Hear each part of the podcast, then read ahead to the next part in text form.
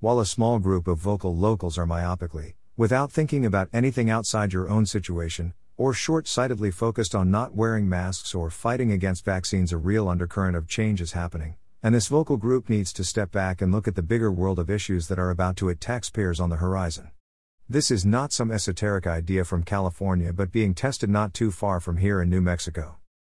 At least two New Mexico cities, Las Cruces and Santa Fe, are already considering, or moving forward with, targeted guaranteed basic income pilot projects. The economic impact of the COVID 19 pandemic prompted state and federal governments to send direct payments to citizens and is now fast tracking the dialogue around a basic universal income that in the past was considered a fringe idea. The newest debate on the horizon could center on guaranteed basic income, a policy that provides low income residents with regular financial payments. The argument In our country today, 40% of earners make $20,000 or less a year. What's even more shocking is that 40% of earners actually make less than the 1968 minimum wage. In Portland, Maine, for example, the poverty wage for one adult with two children is $9 per hour. The state's minimum wage is $10 and the living wage is estimated to be at approximately $29 per hour.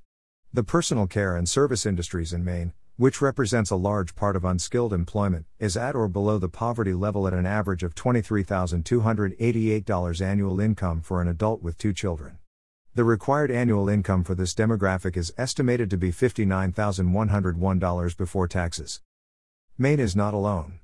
Almost every area of the United States shows that workers are earning well below what is considered a livable wage. MIT defines a living wage via its Living Wage Index for New Mexico as 28.65 an hour for a single adult with a child. Their living wage calculator methodology is the hourly rate that an individual in a household must earn to support his or herself and their family. The assumption is the sole provider is working full time, 2080 hours per year. The tool provides information for individuals and households with one or two working adults and 0 to 3 children. In the case of households with two working adults, all values are per working adult, single or in a family unless otherwise noted. The state minimum wage is the same for all individuals, regardless of how many dependents they may have. Data are updated annually, in the first quarter of the new year.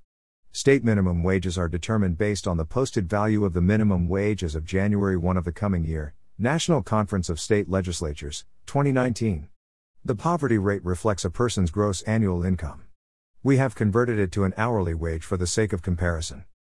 https colon slash slash livingwage.mit.edu slash state slash 35. An explanation of a vested economy and how everyone earns a livable wage. In a vested economy, everyone earns a livable wage. No one is left behind. No one is underpaid.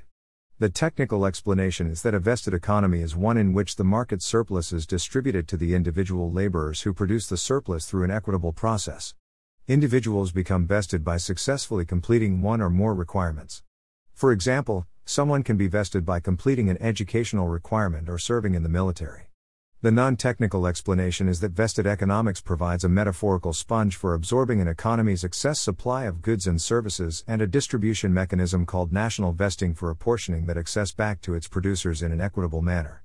In other words, no one has to earn a poverty wage ever again. The economic impact of the COVID 19 pandemic prompted some countries to send direct payments to citizens and is now fast tracking the dialogue around a basic universal income that in the past was considered a fringe idea. In an attempt to put low income workers on more solid financial footing, New Mexico lawmakers in recent years have approved a minimum wage increase and a paid sick leave requirement, among other policies. Several legislators said they're planning to watch the local level efforts play out before possibly moving forward with a statewide proposal. Santa Fe's Guaranteed Basic Income pilot program that will be funded by a national advocacy group as a stability stipend. It will provide 100 people under age 30 who have children and are attending Santa Fe Community College with monthly payments of at least $400.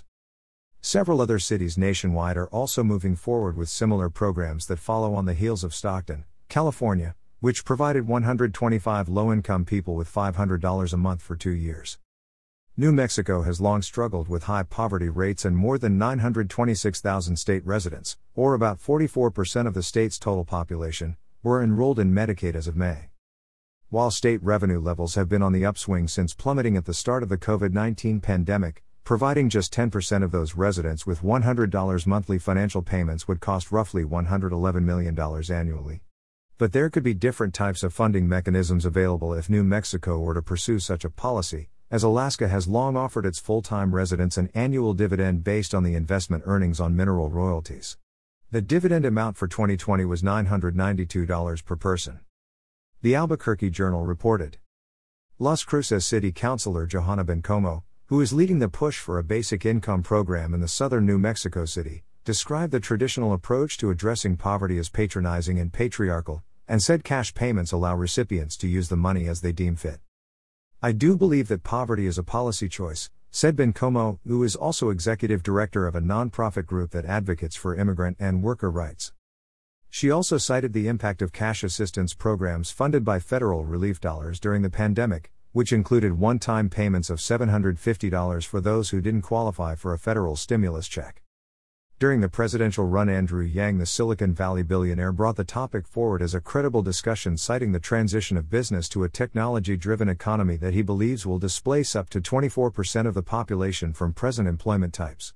Times and jobs are changing, and while we are myopic in our arguments on masks, vaccines, and the school system approach, the rest of the world is moving forward in ways that could leave Otero County in the dust bowl of poverty unless elected leaders begin recruiting tourism, cultural arts and technology industries to the area to compete. With a solid business base of livable wage employment, a universal basic income policy is a non starter. However, areas of poverty without employment opportunities for livable wages or where there is huge income inequity with a shrinking middle class, the theory takes hold and government is forced into seeking alternatives or action. The action voters need to demand now is that the city commissioners and county commissioners partner with the state and federal governments and do real business recruitment and put ideological social issues aside and drive business opportunity. November 2nd, several commissioner seats and the mayor's office will be on the ballot. Consider this when voting. Register and get out and participate. Let your voice be heard at the ballot box. Stay connected. Subscribe to free email updates from Second Life Media Alamogordo. Sign up.